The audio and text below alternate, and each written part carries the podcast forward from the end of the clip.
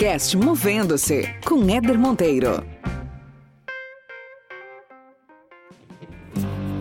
Esse podcast existe para te provocar a enxergar a carreira de outra forma. Meu objetivo aqui é que a cada episódio você termine melhor do que quando começou, com mais conhecimento, com novas ideias, mais autoconsciência e mais inspiração para fazer gestão da sua trajetória profissional. Aproveita e acompanha a gente lá no Instagram, @movendo-se, sem o hífen. Vamos junto nessa jornada.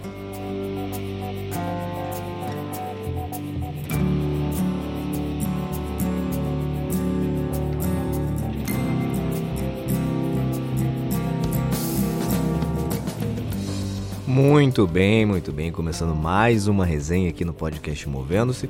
Hoje, segunda-feira, então se você está ouvindo hoje, no dia que esse episódio está no ar, tem uma boa semana pela frente. Se você está ouvindo qualquer outro dia, também tem um excelente dia aí pela frente.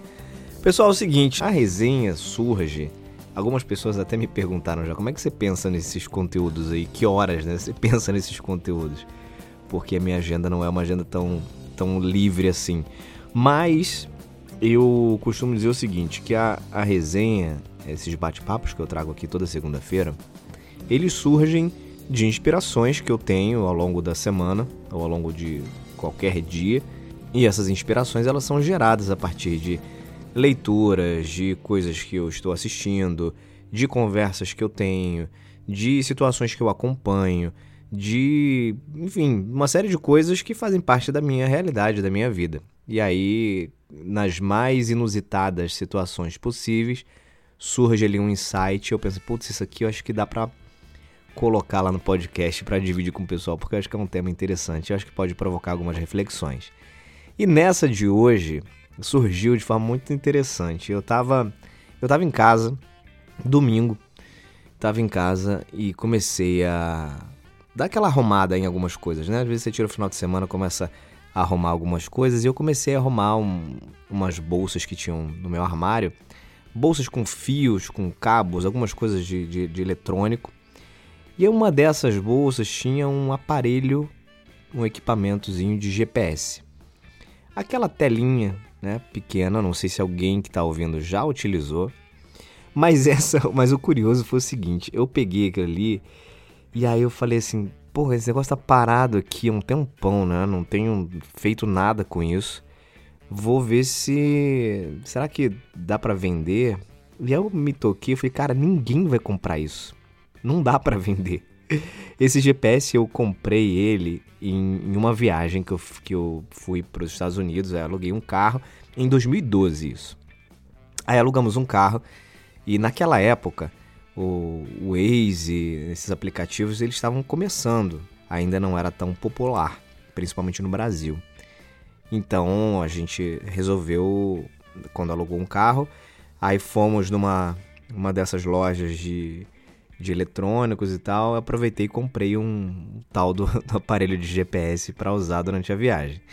Agora esse negócio está aqui, parado, e eu não consigo fazer nada com ele, né? Hoje ninguém mais usa isso. Como é que eu vou vender um aparelho quando se tem tantas opções aí como o Google Maps, como o Waze? Então, de fato, é muito difícil fazer a venda disso. O Waze, para se ter uma ideia, ele surgiu em 2008, foi lançado em 2008, uma empresa de Israel, e essa empresa que criou essa startup, né, do Waze Mobile, ela foi adquirida pelo Google em 2013. Por uma bagatela de 1,3 bilhão de dólares. Pouquinha coisa, né?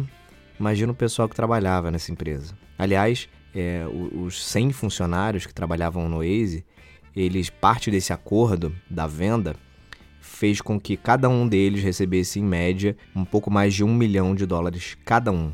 Um belo acordo, né? Mas por que eu trouxe isso aqui pro podcast Movendo-se, que é um podcast que fala de carreira? Porque isso me gerou um insight de como as coisas mudam e ficam ultrapassadas. E normalmente a gente faz essa associação com tecnologia, né? Que é o caso citado aqui por mim.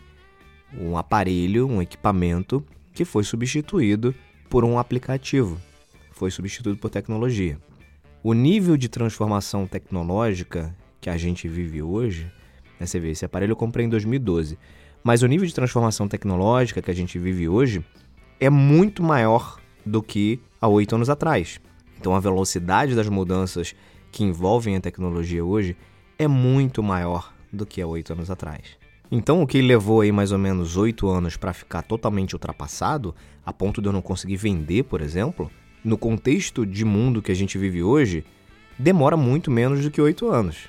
Algumas mudanças do ponto de vista tecnológico evoluem em meses a ponto de fazer com que aquela anterior deixe de fazer sentido, deixe de existir. Olha que coisa doida.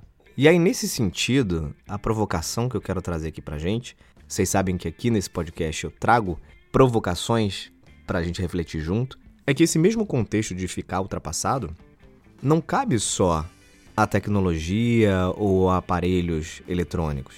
Com a gente funciona da mesma forma. Ou seja, praticamente não existe uma profissão hoje onde você se capacita, se forma, adquire um determinado conhecimento e em nenhum momento você vai ficar ultrapassado. Existe isso, gente? Se alguém souber de alguma profissão hoje que tenha esse contexto, manda aqui para mim que eu vou fazer um outro bate-papo pra gente trocar uma ideia sobre isso também, mas eu desconheço. Então daí a necessidade do que a gente fala em alguns outros fóruns aqui, que é do processo de autodesenvolvimento constante, de não parar de aprender, de não desaprender algumas coisas, de poder reaprender outras coisas. E isso, senhoras e senhores, é algo que não tem como ser alterado. Até porque esse contexto de mudanças numa velocidade exponencial que a tecnologia traz, significa, como consequência, também mudanças nas nossas rotinas de trabalho, nos processos de trabalho, com novas formas de fazermos as coisas.